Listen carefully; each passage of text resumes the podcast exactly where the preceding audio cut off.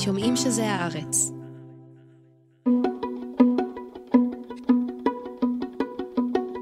по-свински обращаться, то в конце концов они сами с таким свинцем и столкнутся. כי שנתיים אחרי שפתח במלחמה נגד אוקראינה, ולדימיר פוטין יצא בהצהרה שיש להגן על המיעוט הרוסי במדינות הבלטיות, ולהתמודד עם האיום הנאצי שצומח שם. זו בדיוק הרטוריקה שבה השתמש הרודן הרוסי כנגד אוקראינה לפני כעשור. בניגוד לאוקראינה, המדינות הבלטיות חברות בנאט"ו, ופלישה רוסית יכולה להוביל להפעלתו של סעיף 5, שיחייב את הברית להיכנס לעימות צבאי עם מוסקבה. We will defend every inch of NATO territory with the full force of our collective power.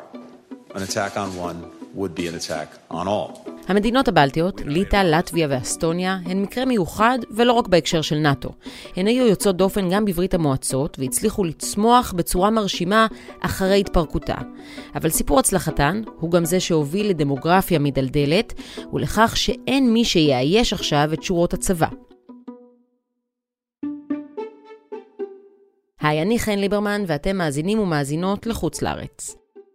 בפרק הזה ננסה להבין מה הקשר בין ההתנגשות בנבלני לבין התוכניות של פוטין למלחמה, למה בטענות שלו יש בכל זאת גרעין של אמת, ואיך כלכלת המלחמה התופחת של רוסיה משתיקה את קולות המחאה, אבל מעלה את הסיכון לנשיא שיכול לצאת מהקרמלין רק בארון קבורה.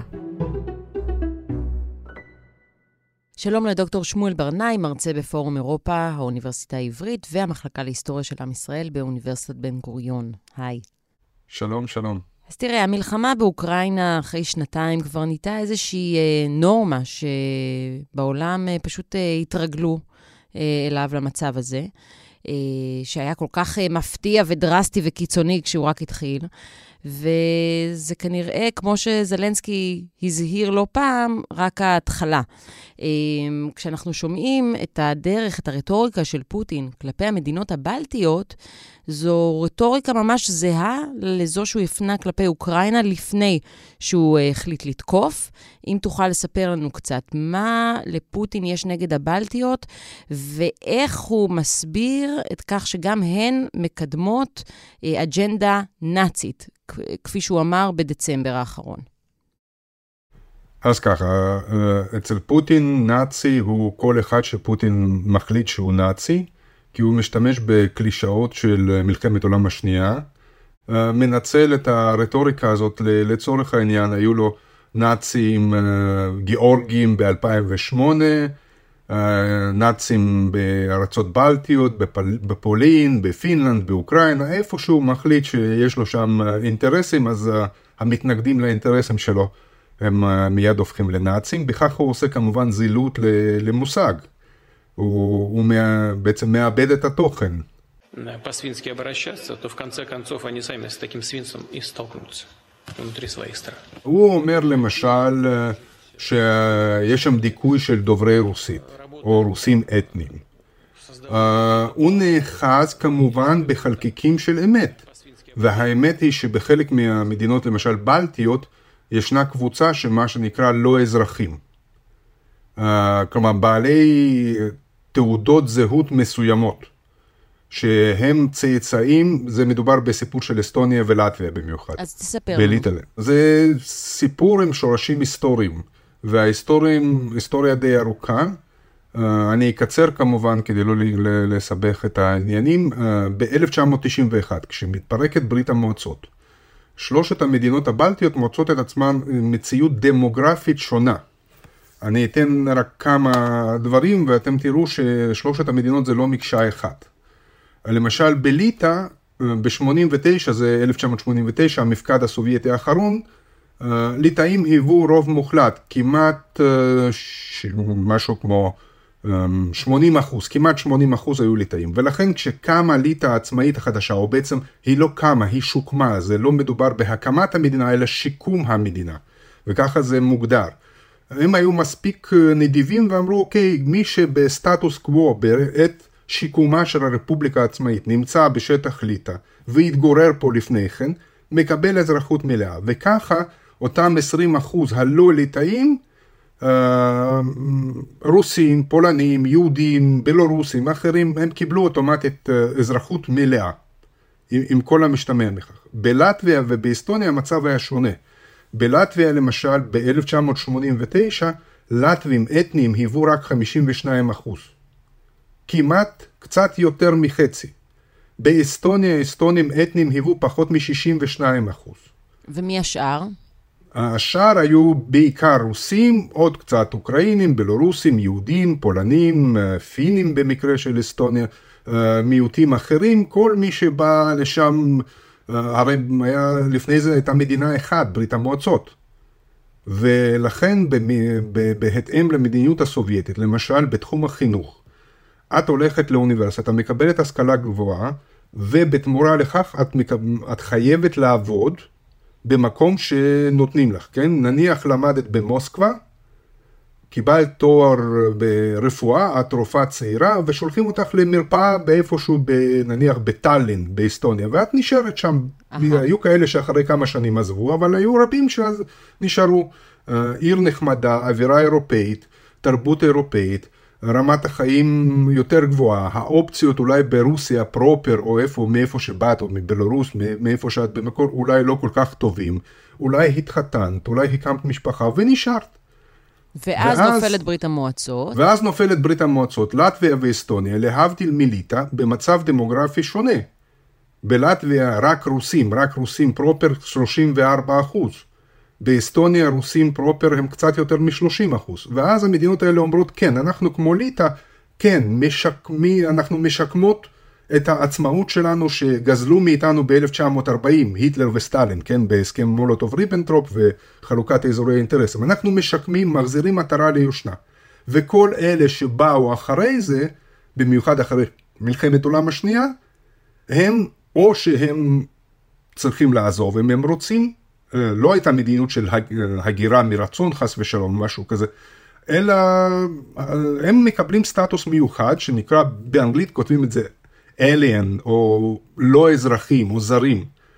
אה, ו, ומכך נוצרה שכבה שלמה של אנשים, רובם רוסים או דוברי רוסית, שהם היו בסטטוס, בסטטוס פגום. שמה עכשיו, זה אומר סטטוס פגום? הם לא יכולים יש... להצביע? Uh, זה לא רק זה. Uh, למשל, אם אנחנו לוקחים מקרה של לטביה, הקיצוני ביותר, בשנות ה-90, אחרי התפרקות ברית המועצות, יש שם בערך 740-750 אלף לא אזרחים. אותם לא אזרחים, אלה שב-1992 uh, פחות מעשור התגררו בלטביה, לא, ב... לא הייתה להם איזושהי סבא או סבתא מלטביה העצמאית בין מלחמות העולם, והם נשארים במקום רק שהם לא יכולים לבחור ולהיבחר בכל הרמות, אין להם שירות צבאי, אין להם אה, אפשרות לקריירה במשטרה, בכוחות הביטחון, באכיפת החוק, הם לא יכולים לעבוד במנהל, הם לא יכולים לעבוד כעורכי דין, נוטריונים, אה, ברשויות המס. אה, למשל סקטור פרטי די פתוח, ולכן רבים פנו דווקא לשם, הם עבדו במערכת חינוך ובמקומות אחרים. הדמוגרפיה וההיסטוריה, הזמן עושה את שלו, ונניח ב-2023, מ-700 כמעט 50 אלף, נשארו פחות מ-200 אלף. הזקנים, מה אפשר לעשות? כולנו, מתישהו נגיע לעולם הטוב יותר, נפטרו.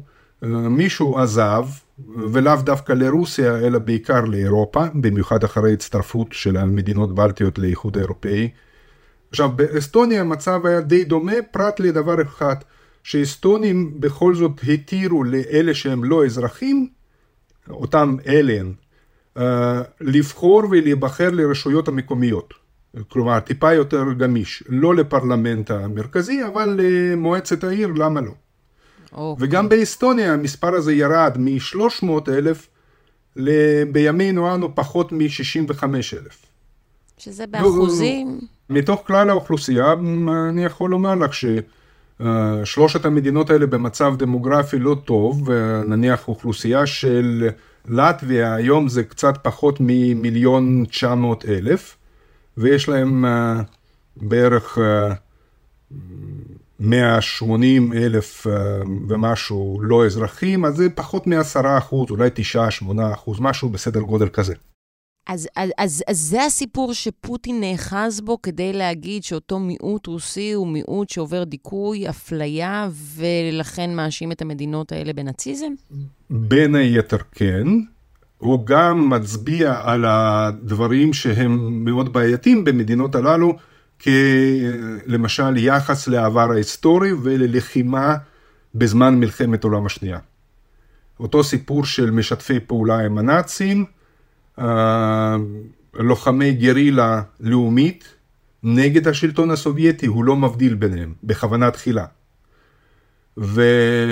והוא מנפח את הסיפור הזה, למרות שבפועל האנשים האלה כבר, 99% מהם כבר לא בחיים. המלחמה באוקראינה והרטוריקה האגרסיבית של פוטין משפיעה על הדינמיקה המלחמתית גם באירופה. לפי נאט"ו, צרפת צפויה להגיע כבר השנה ליעד של הפניית 2% מהתמ"ג לביטחון. ויתר החברות האירופיות בנאט"ו מגדילות גם הן את תקציבי ההגנה במטרה לעמוד ביעדי הברית הצבאית. Uh, is, uh, from which Ukraine is just the first step if it's successful in Ukraine. And it is uh, the plan is to push the Russian military in the future to fulfill uh, that task if necessary. לפי סוכנות הביון של אסטוניה, פוטין מטפח ומכין את כוחותיו לעימות עם המערב בתוך עשור. הוא מתכנן להכפיל את מערך הכוחות הניצבים בגבולות של פינלנד והמדינות הבלטיות. שר החוץ של המדינה הציב לוח זמנים צפוף יותר וטען שרוסיה תבחן את ברית נאט"ו בתוך שלוש או ארבע שנים, ודחק במדינות הברית לחזק את כוחותיהם. Es geht weniger darum, sich konkret auf einen Angriff äh, vorzubereiten oder einzurichten, aber damit rechnen muss man. Und wenn man mit etwas rechnen muss, sich auf eine Gefahr. גם בגרמניה, דנמרק ובלגיה יצאו בהצהרות סביב המתיחות הגוברת, כששר ההגנה הגרמני אמר שעל אירופה להתחמש לקראת עימות עם רוסיה, שמגבירה משמעותית את ייצור הנשק שלה, בעוד שארצות הברית מעבירה את כובד משקלה לאזור האינדו-פסיפיק. הרמטכ"ל הבלגי הדהד גם הוא את הדברים, ואמר שהוא מודאג מכך שרוסיה עברה לכלכלת מלחמה, ושלארצות האיחוד האירופי צריכה להיות היכולת להגן על עצמן בצל החשש שפוטין יפתח חזית חדשה במדינות הבלטיות או במולדובה.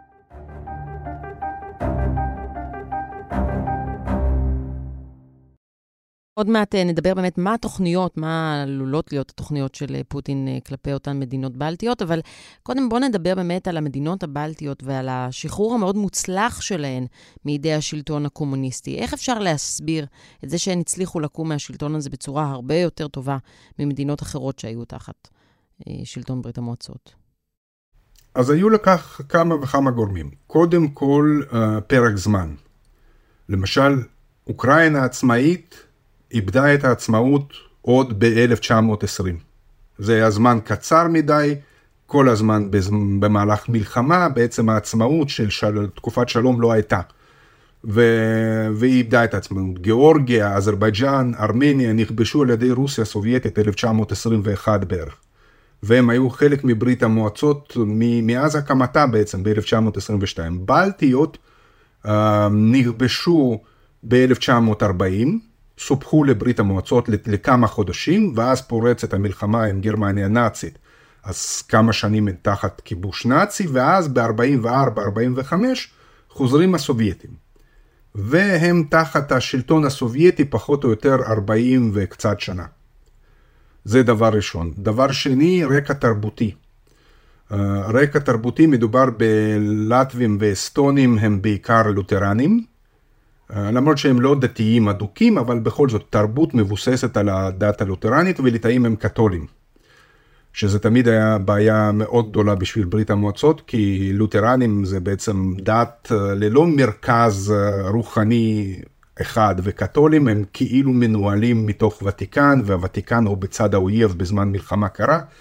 כלומר, הדיכוי היה שם הרבה יותר רציני, והם הקפידו גם על הדברים הדתיים בליטא.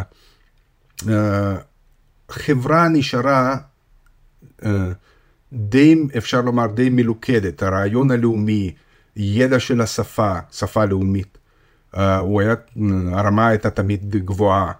ובכלל, הם, הם תפסו את עצמם כחלק מהמערב, ואפילו האלה שהם לא לטביה, מלטביה ולא מאסטוניה ולא מליטא, כשהיו מגיעים לשם בתקופה סובייטית, ראו בהם מעין חו"ל שלנו, ככה קראו להם, החוץ לארץ שלנו, המערב שלנו.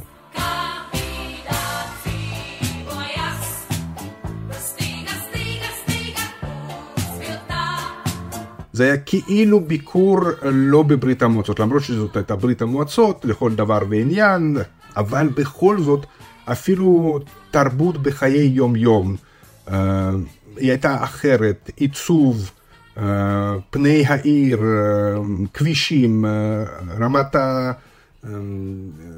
אני יודע מה, שיפור פני העיר, הכל היה שונה. והעובדה שהיום אלה מדינות חזקות, חלק מברית נאט"ו, חלק מהאיחוד האירופי, זה לא מפריע לפוטין לתכנן תוכניות, לא ברור עד כמה הוא יממש אותן, אבל ראינו איך הרטוריקה הזאת שלו כלפי אוקראינה נגמרה בסופו של דבר, ואם הוא משתמש באותה רטוריקה כלפי המדינות הבלטיות, אנחנו יכולים רק להניח שהוא מתכנן משהו. מה זה הדבר הזה שהוא עשוי לתכנן? טוב, זאת כמובן שאלה של מיליון דולר. Uh, יכול להיות שהוא סתם מבלף ומנסה להסיט את ה... תשומת הלב מהזוועות באוקראינה. יכול להיות שהוא רוצה להסיט את המשאבים, כלומר שהמערב יפנה משאבים למיגון, לחיזוק גבול עם רוסיה במדינות בלטיות ועכשיו גם בפינלנד ובנורבגיה גם, אה, כי פינלנד לא מזמן הצטרפה לנאטו. אה, עוד הישג גדול, הישג במרכאות של פוטין והמדיניות שלו.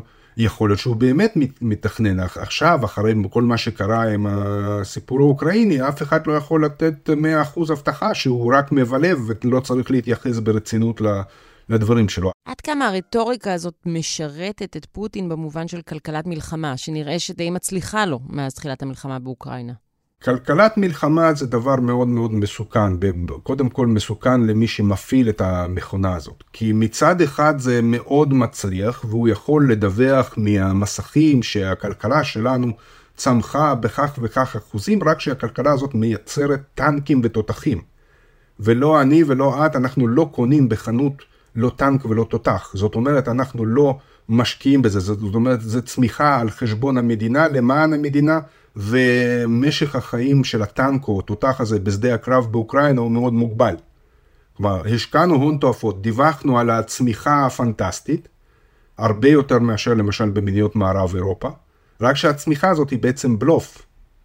זה לא צמיחה שאנחנו מייצרים אה, כן. יודע, בשבילך או בשבילי מקרר, טלוויזיה, אני יודע מה, אה, רהיטים, דברים שאנחנו קונים ב... ב הכספים שלנו. זה בעצם מכיס מדינה לכיס מדינה ועלות גבוהה ומשך החיים מאוד מוגבל. Uh, כך שכלכלת uh, מלחמה עלולה להתנפץ לפוטין ולמשטר שלו בפנים.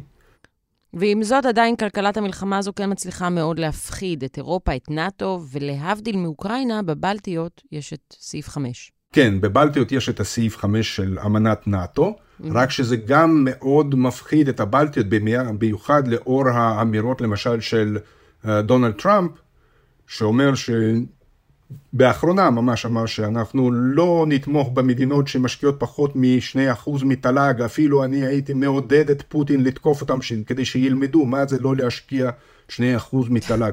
עכשיו, שלושת הבלטיות לצורך העניין, כולן, כל אחד מהן אה, משקיעה יותר מ-2%. הם מבינים את הסכנה, אגב, פולין גם ופינלנד גם, אז מדינות שהן בקו החזית הפוטנציאלי הן משקיעות אה, שני, יותר מ-2% מתל"ג. אם תוכל רק עכשיו, להסביר את סעיף 5.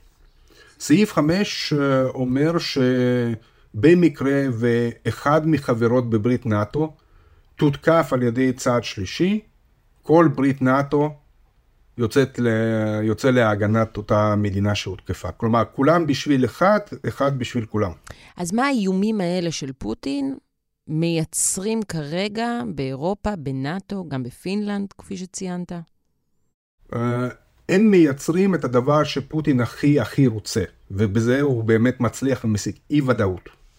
אי-ודאות, תחושה של פאניקה, כאוס, uh, חוסר שביעות רצון מהמנהיגים, כל מיני קולות של אולי נתפשר, מה אנחנו באמת שכחנו שם בערבות אוקראינה, למה אנחנו צריכים לעזור להם, יש לנו בעיות בפנים, ובאמת יש בעיות, זה אף אחד לא אומר שלא. זה השותף הכי טוב של פוטין לאורך השנים, ליצור אי ודאות וכאוס ופאניקה במדינות uh, במערב. זהו, מדינות שהיו מדינות מאוד uh, רגועות עד כה, כנראה שעדיין, אם נשאל את האזרח הממוצע שם. אבל איך באמת מבחינה תרבותית, uh, ציבורית, הדבר הזה נכנס לתוך השיח, השיח התקשורתי במדינות האלה? כלומר, עד כמה אנשים מתחילים ממש uh, לחשוש? שלושת הבלטיות אפשר לומר שאדישות אף פעם לא הייתה שם. הם יודעים מי יש להם מעבר לגדר, הם יודעים את הסיפורים מהעבר הלא רחוק והרחוק, כן? הם, הם זוכרים, למשל ליטאים בכלל יש להם רקורד מאוד ארוך, כי להבדיל למשל מלטביה ואסטוניה, בלי להעליב אף אחד, ליטא היא מדינה היסטורית. היא פעם הייתה מעצמה אירופאית גדולה שחולקה במסגרת חלוקת ממלכת פולין-ליטא, וזה לא היה יחס, יחסית לא מזמן, משהו כמו 200 שנה, קצת יותר מ-200 שנה לפני 200 שנה. Uh, כלומר, ליטא יודעת מה זה לאבד עצמאות וליפול בידי רוסים פעמיים, גם בסוף מאה ה-18 וגם במאה ה-20, ו- ומה זה אומר להם. לטביה ואסטוניה יודעים את זה מסיפור של 1940, הם יודעים מה זה שלטון רוסי, מה זה גולאג, מה זה הגליה המונית, מה שעשו סובייטים גם לפני פרוץ המלחמה עם הנאצים ב-1940, כאשר הוציאו בהמוניהם אנשים לקרנות ולסיביר למחנות, וגם אחרי שהם חזרו ב-44-45 עוד פעם, כן? שימי לב מה אומרת... אז אתה אומר, בבלטיות זה לא שינוי תודעתי... תודעתי לא. We know from our own history that fighting for freedom uh, with the aggressive neighbor is something that you just can't lose. And that's why we are giving all the military aid to Ukraine that we can. And I, I hope that others will do as well. תשימי לב, למשל, קאיה קאלאס, ראשת ממשלה של אסטוניה, שבעצם השבוע הרוסים הוציאו נגדה צו מעצר. כן. צו מעצר נגד ראשת ממשלה של אסטוניה. אז בתגובה שלה לעיתונאים היא מיד הזכירה שזה לא מפתיע אותה לאור העובדה ש...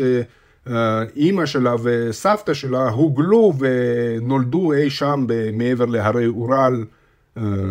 אימא כנראה נולדה שם, אבל סבתא הוגלה. כלומר, זה סיפור שהרוסים רוצים לעצור ולקלוע אותה, זה לא מפתיע אותה. כלומר... ומה היה הטיעון שבגינו הם מוצאים נגד צו מעצר? מה המשמעות של צו מעצר כזה?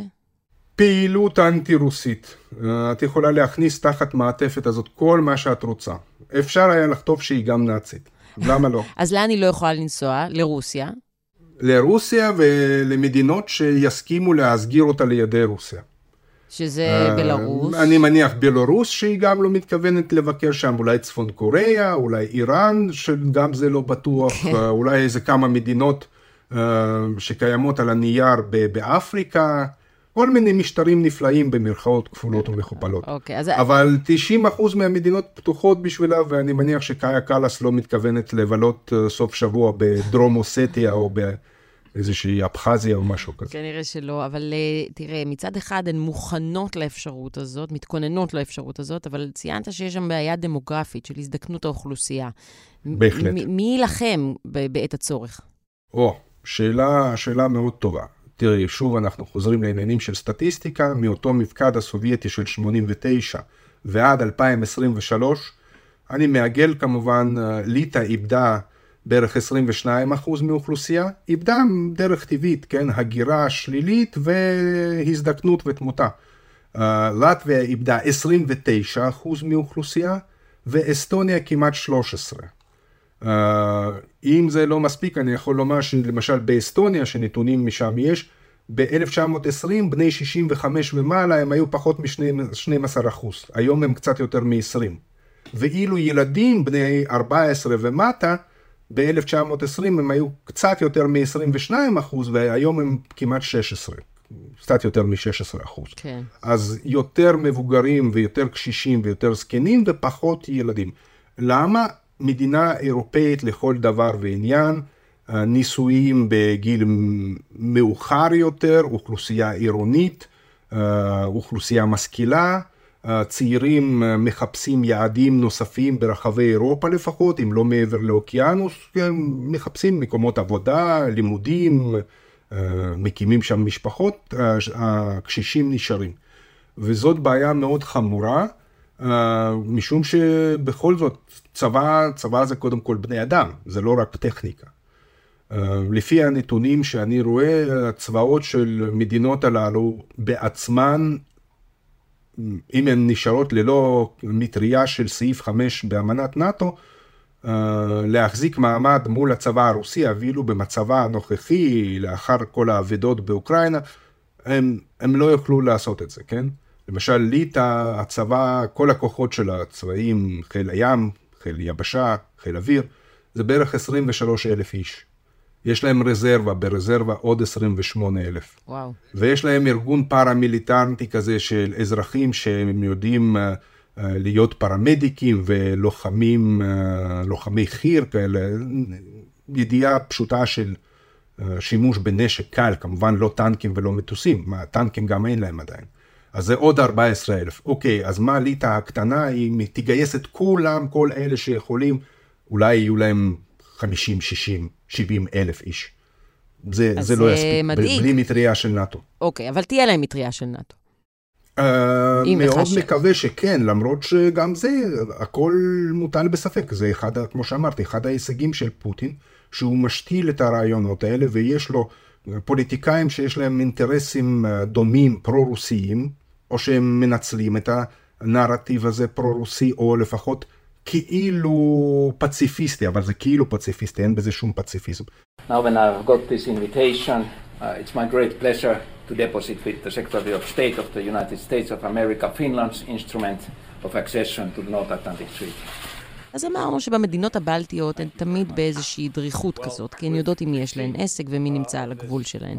אבל כן. אם נרחיק קצת לפינלנד, ובכלל yeah. לאיך יבשת אירופה מושפעת תודעתית מהאיומים האלה של פוטין, שם זה כבר מדינות שלא... שלא חשבו שהן יצטרכו שוב להתמודד בכלל עם החששות האלה. כן, כן. פינלנד בעניין הזה היא דבר מאוד מאוד אה, מייצג, הוא דוגמה מאוד מייצגת. פינלנד הייתה מדינה ניטרלית מאז מלחמת עולם השנייה.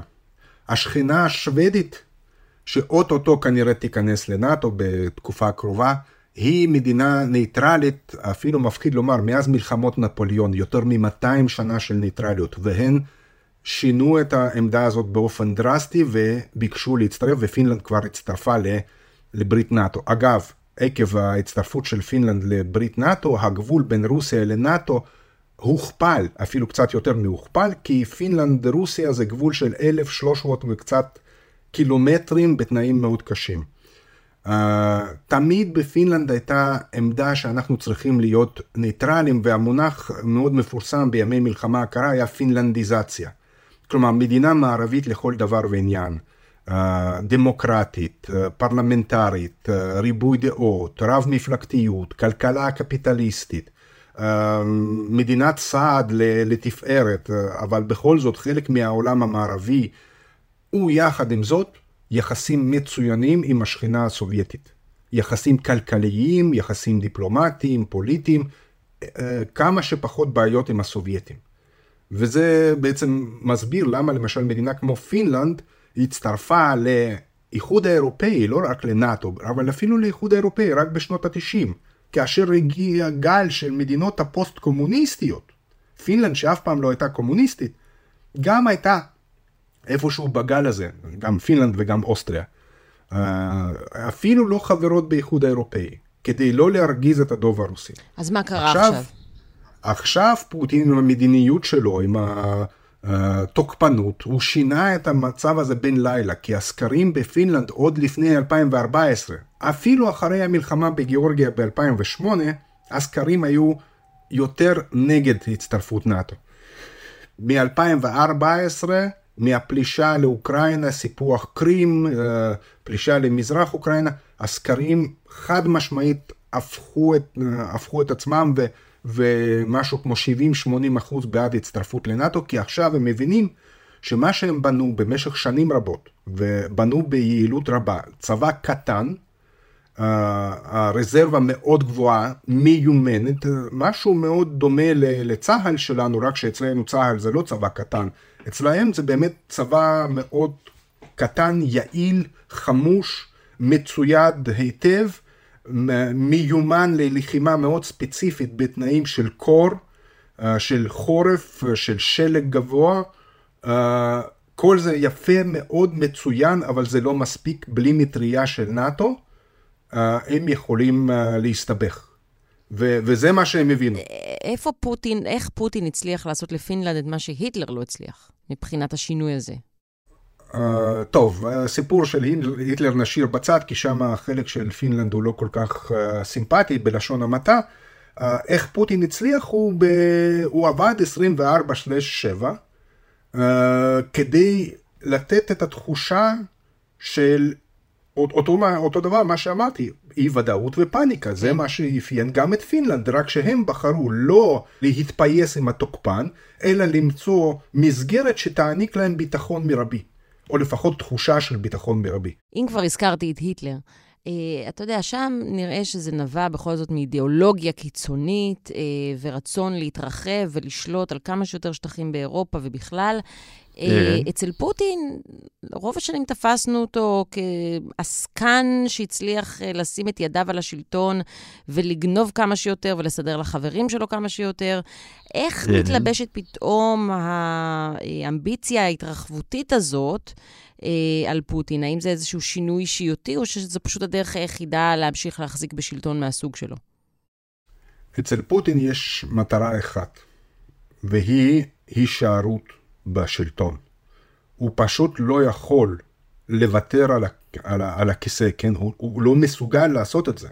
אם אנחנו מנסים להיכנס לנעליים שלו, אז ברור שמכאן, אם הוא יוצא מקרמלין, או שהוא יוצא בלוויה ממלכתית, כגיבור האומה, שכן, שמש העמים ששקע, או שהוא יוצא אפילו לא למעצר, אף אחד לא יחזיק אותו במעצר, אלא פשוט הוא יצא משם באותה צורה של גופה, רק בבושת פנים.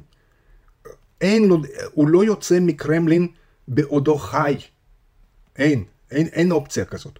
ולכן כדי להשיג את המטרה הזאת, להישאר בשלטון בכל מחיר ועד הסוף, הוא מנצל את הסנטימנטים אה, שקיימים בחברה הרוסית ומנפח אותם ומאיץ אותם.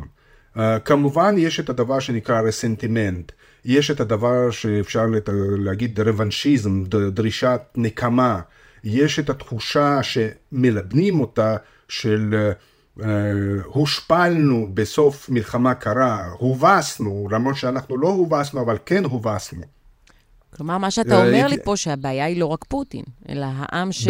העם שמשאיר אותו, שהדרך להמשיך לשלוט בעם הזה, זה כל הזמן ללבות את היצרים ואת השנאה ואת, אה, ואת התחושות הקשות שעוד נותרו מסוף, מלחם, אה, מסוף המלחמה הקרה.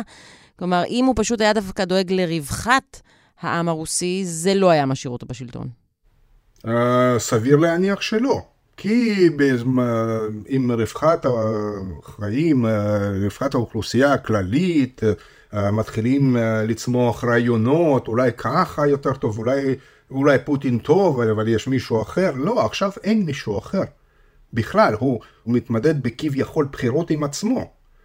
Uh, וזה בעצם אפילו לא בחירות, אלא מין איזושהי הפגנה של לויאליות של האליטות המקומיות, לא יותר מזה. כן. וההרפתקאות וה, המיליטריסטיות האלה, האימפריאליסטיות, הן בעצם נופלות על הקרקע מאוד פוריה. שהוא והוא והאנשי החצר שלו הכינו במשך עשרות שנים והם מנצלים את העובדות, כן, כמובן הייתה אימפריה סובייטית, התרסקה, במקום להגיד חבר'ה, מכאן אנחנו מתחילים פרק חדש, הרי זה לא דבר חדש, אנחנו ראינו אימפריות שהתרסקו במאה ה-20, אימפריה בריטית איננה, אימפריה צרפתית איננה, אה, עוד אימפריות, אימפריה אוסטרית, אוסטרו-הונגרית איננה, אוקיי, לא כזה big deal, קורה. אבל מכאן אנחנו מתחילים פרק חדש בהיסטוריה ובונים את המדינה שלנו כך וכך וכך, להפך, מחזירים את הציבור אה, לערכים הארכאיים, אגב, לא רק בתחום המיליטריסטי, גם בחיי יום-יום, מדגישים את הארכאיות כערך עליון, ואומרים אנחנו עכשיו ננסה לשחק את המשחק ההוא שכביכול הפסדנו בו במטרה לנצח, במטרה לנצח במלחמה שכבר מאחורינו. ו- אבל זה עדיין משחק מאוד מסוכן מבחינת פוטין, ונראה שהוא, שהוא אוהב להמר. זה אומנם הימור מסוים, רק שהוא צריך לתת לו קרדיט, הוא מכיר טוב מאוד את האוכלוסייה שלו, ולא רק אוכלוסייה של מרכז מוסקבה וסנט פטרבורג, ששם הרבה הרבה פחות שביעות רצון, ועוד כמה ערים הגדולות עם אוכלוסייה של 100 מיליון איש, מרכזי תרבות, מרכזי תעשייה, שם המצב אה, קצת שונה, אם כי לא באופן דרסטי צריך לומר, אבל באופן כללי הוא מבין שרוסיה זה לא רק כמה שכונות במרכז מוסקבה. כן, אבל יש דבר אחד, שזה לאיים על אוקראינה ואז לפלוש לאוקראינה ולהילחם מול אוקראינה, לבין uh, לאיים על נאט"ו. זה כבר סיפור אחר. נכון, ועדיין יש אה, אלמנט שמי יודע, ואם אני מאיים על נאט"ו וזה מביא לתוצאה באוקראינה, הם יהיו יותר גמישים, ילחצו על קייב, על זלנסקי, משום שאני עשיתי איזושהי הפגנת שרירים מול גבול עם לטביה או עם אסטוניה או עם פינלנד. מי יודע, יכול להיות שזה דווקא עוזר לי. Of course, I took it very hard at first, because it's our brotherly people, but we are not responsible for it. The bridgehead was being prepared there, a whole generation was raised to hate Russia, the Russians, for many years. למיטב הבנתי, אנחנו, אנחנו, אני מדבר על המערב, כולל ישראל, אנחנו נכשלנו כישלון חרוץ uh, מאז אמצע שנות התשעים, סוף שנות התשעים, כאשר בעצם זלזלנו בחקר החברה הרוסית. ופוטין לא הניח את הדבר הזה, אנשים שלא חקרו את החברה והם מבינים את החברה. ולכן הערכות במערב היו לא נכונות לגבי השפעת הסנקציות למשל. קיוו שזה יביא להתרסקות, זה לא יביא להתרסקות כי צריך להסתכל על זה לא בעיניים של אנשים בבלגיה או בפורטוגל או בארצות הברית או בישראל, אלא בעיניים של האנשים בפריפריה הרוסית. יש דברים מאוד מוזרים לנו אולי, אבל הם עובדים 100% שם בשטח. למשל, אה, חשבו שגיוס המוני יביא לזעם בחברה. והדבר הוא לא נכון, הוא לא הביא לזעם המוני. יש קבוצות שזוהמות, במיוחד למשל נשים שהבעלים שלהם גויסו לפני שנה ואין להם uh, לא גימלים, לא קלאבים ולא שום דבר והם נשארים בחזית עד שימותו והנשים האלה uh, קוראות לרוטציה בעצם, הן אפילו לא, אפילו לא קוראות לסיום המלחמה אלא תוציאו את הבעלים שלנו, הם כבר תרמו את התרומה שלהם ותגייסו מישהו אחרים, כאילו לא, לא, פייר שאחד סוחב את כל העגלה והאחר יושב אה, בבית. כן. עכשיו, למה המצב הזה? למה אין, למה אנחנו לא רואים איזושהי התפרצות זעם חברתי בעקבות הרעת תנאים כלכליים, בעקבות גיוס הזה וכולי וכולי. כי צריך uh, לחקור ולהבין את עומק החברה הרוסית, ושוב, לא כמה שכונות במרכז מוסקבה או סנט פטרבורג. למשל, הנשים האלה מקבלות עכשיו סכומי כסף עבור הבעלים, שהם בחיים לא ראו אותם. כלומר, אתה חי באזור, באיזשהו מחוז, שמשכורת טובה, 30, 40, 50 אלף רובלים. פתאום אתה מתגייס לצבא והמשפחה שלך מקבלת, אם אתה סתם חירניק, טוראי אה, בחפירות, אתה מקבל 200 אלף בחודש. אם קיבלת פציעה, אז התגמול uh, uh, הוא משהו כמו שלושה מיליון רובלים. מי שנהרג, שבעה מיליון רובלים, ופה צריך להיות ציניים ב-200 אחוז. אותו איוון שבמשך 20 שנה הרביץ לה וילדים שלה, כל ערב היה שיכור מסטול, עכשיו גויס ואולי אפילו נהרג. ועל זה, על הדרייק הזה, משפחה מקבלת 7 מיליון? במקום שהיא בתור עובדת בתחנת דואר או באיזושהי מכולת מקבלת משכורת של 15-20 אלף רובלים, נופלים עליה 7 מיליונים, אז מה על מה היא יכולה להתנצל? היא מתנצלת רק על זה שיש לה רק בעל אחד, כזה. וואי, פוטין וואי, יודע את זה, וואי, וואי, פוטין וואי. יודע את זה, כן, זה ציני, זה נורא ואיום, כן. אבל זה מה שקורה. בעצם, עכשיו, כן. את שאלת אותי לגבי תס, כלכלת המלחמה. נניח שאת חיה במחוז כמו צ'לאבינסק או סברדלובסק, באזור אורל, זה אזורים סופר מתועשים, ומה הם מייצרים? הם בין היתר מייצרים את הטנקים והתותחים וכל הנשק הכבד. את אה, עובדת במפעל, במפעל שיש שם ייצור צבאי או קשור משהו לצבאי, אתה מקבל מה שנקרא ברוסיה ברונь או שריון. כלומר, לא יגייסו אותך, אפילו אם אתה 100% כשיר, נפלא, צלף מצוין, אם אה, שירתת בסדיר, אבל אתה עובד כפועל במפעל ספציפי, אין גיוס, פטור, עד סוף המלחמה, זה דבר אחד. ב', משכורות עלו, הזמנות, אתה לא מודאג מזה שזה הזמנה של מדינה מעצמה, כאילו זה כלכלה בתוך אותו כיס אחד של המדינה, אבל אתה מקבל משכורת מאוד מאוד נחמדה, תוספת שעות, כי המפעלים האלה עכשיו עובדים 24/7, ואתה גם מאוד מבסוט מהמלחמה. ונניח אין לך עדיין ילדים בגיל גיוס, או יש לך בנות, שהן לא, ב... ברוסיה אין גיוס לנשים. אז מה רע לך? אתה חי אלפיים קילומטר מחזית, אפילו כטב"מים אוקראינים לא מגיעים לשם, משכורת עולה מדי חודש, לצבא לא ייקחו אותך, אז אתה חוגג. כן, זה מאוד ציני, עוד פעם, זה מאוד מכוער, אבל זה קבוצות די, די גדולות. ואותו דבר גם בתחום עסקים, אנחנו חשבנו שאולי תהיה איזושהי התפרצות זעם של בעלי עסקים, סנקציות, אה, אי, אי אפשר להעביר כספים ממערב למערב, כל מיני הגבלות אה, וכולי וכולי. ועובדה שאין. כי שוב, אם אתה מקורב להזמנות למכרזים ממשלתיים, ומי שמנהל עסקים ברוסיה הוא תמיד מקורב לזה, אחרת אתה פשוט לא מנהל עסקים. אז אתה נהנה מזה. זהו, אבל באמת המקומות האלה בעבר לא השפיעו כל כך על השלטון, זה תמיד היה מוסקבה או לנינגרד. כן, וגם על זה אנשים בסביבה של פוטין חשבו, כאשר הם לא חזרו על הטעות הסובייטית. אחת הטעויות הסובייטיות הייתה שהם סגרו את המדינה. מה עושה פוטין?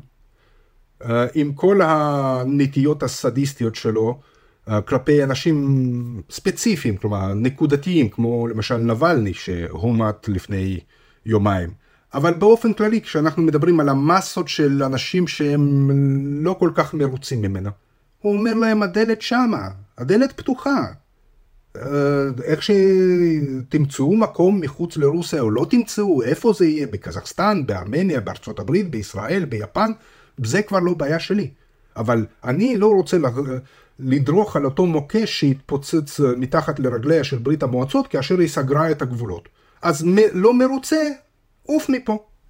Tonight, Russian opposition leader Alexei Navalny's supporters defiantly gathering at makeshift memorials after his death in a Russian penal colony were met with swift crackdowns. אם רוב השיחה הזאת דיברנו על האיום של אה, פוטין נגד המדינות הבלטיות וברית נאט"ו, אמ, עד כמה מותו של נבלני השבוע, יש דרך לקשור בין הדברים, יכול להיות שמותו של נבלני זה עוד דרך שלנו להסיק שכשפוטין מאיים הוא כנראה גם מתכוון לזה ושהוא מתכנן גם לבצע את זה, או שאין קשר בין הדברים. הייתי אומר ככה, שקשר ישיר קשה להוכיח בין מותו של נבלני או רצח של נבלני ב... למדיניות כלפי פינלנד או ארצות בלטיות. Uh, בדיעבד זה יכול להצביע על המגמה מאוד מאוד בעייתית. הרי בקרמלין תמיד דיברו על כמה מחנות שם מתחת לשטיח, שהם כולם משרתים את פוטין, אבל יש להם תפיסות שונות בין כביכול קצת יותר ליברליים, לפחות בתחום הכלכלי, לבין אנשים שנקראים כוחניים, סילביקי ברוסית, כן? הכוחניים האלה, אלה שיש להם מדים ורובים. אה, זה לאו דווקא, לא, לא רק צבא או משטרה חשאית, זה עוד כמה וכמה ארגונים אה, שיש להם שרירים, כלומר, כוח.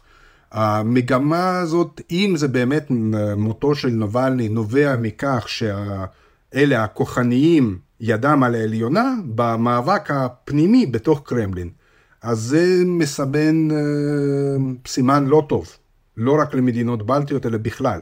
כלומר, פוליטיקה תהיה, פוטין יהיה מושפע מאלה שלוחשים לו לאוזן, תהיה תוקפני יותר, תהיה אסרטיבי יותר, תהיה, אה, תעמוד על שלך, אל תוותר, תלך קדימה, ממילא שהם יודעים שהוא בן אדם ש... אפשר לקרוא לו מזונטרופ, הוא לא אכפת לו מהאבדות, מהחיי אדם, הוא, הוא בכלל, זה לא מזיז לו גבה. אז אם נסכם, אה, אנחנו עומדים עכשיו אה, מול רוסיה שנמצאת עם גיוס המונים שלא מעורר מחאה. אה, זו מדינת ענק עם כלכלת מלחמה שכרגע מתפקדת, והנשיא פוטין שלא יכול אלא להישאר בשלטון, וראינו שמותו של נבלני גם לא הולך להצית שם מחאות, אז... נסכם את זה ב... בזה שזה לא נשמע טוב. Uh, זה לא נראה טוב, רק שבכל נקודה שהיא נקודת חוזקה של פוטין, היא גם נקודת חולשה. כי כל הסיפור הזה עם החגיגה של כסף לפריפריה, למשפחות, לתעשיות צבאיות, או קשורות לתעשייה צבאית, כן, אפילו תעשיית טקסטיל, פתאום אה, אנשים שם מקבלים הון תועפות, מי שעוסק בתעשיית טקסטיל, כי צריך לתפור מדים, והרבה מדים, כן? סתם כדוגמה, עד, עד שלב מסוים, איפה היא אותה, אותו קש שישבור את גב הגמל, כי הבועה הזאת, הבועה הפיננסית, היא מוקדם או מאוחר היא תתנפץ, זה, זה ברור, רק שאף אחד לא יודע מתי זה יקרה. העמדה הזאת שכוחניים, יכול להיות שהם ניצחו שם בקרב בתוך קרמלין, גם לא מבשר טובות לפוטין ספציפית, כי הוא תמיד ניסה לתמרן בין הגופים האלה, לחזק את הכוחניים, אחר כך לחזק את הליברלים כביכול האלה, טכנוקרטים, אחר כך לשנות, וככה בבלנס הזה הוא חי כבר 25 שנה. אם באמת הכוחניים, בסופו של דבר, התחזקו עד כדי כך שהם יכולים לרמוס את הכביכול ליברלים, אז זה לא טוב בשביל פוטין, אין לו כבר את הבלנס, הוא, הוא די אה, כפוד בתוך הקבוצה המיליטנטית הזאת.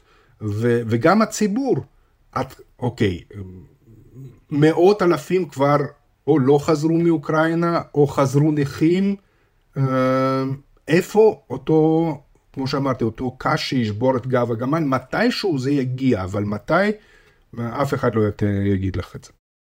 אוקיי, תודה רבה, דוקטור שמואל ברנאי. תודה רבה לכם, תודה.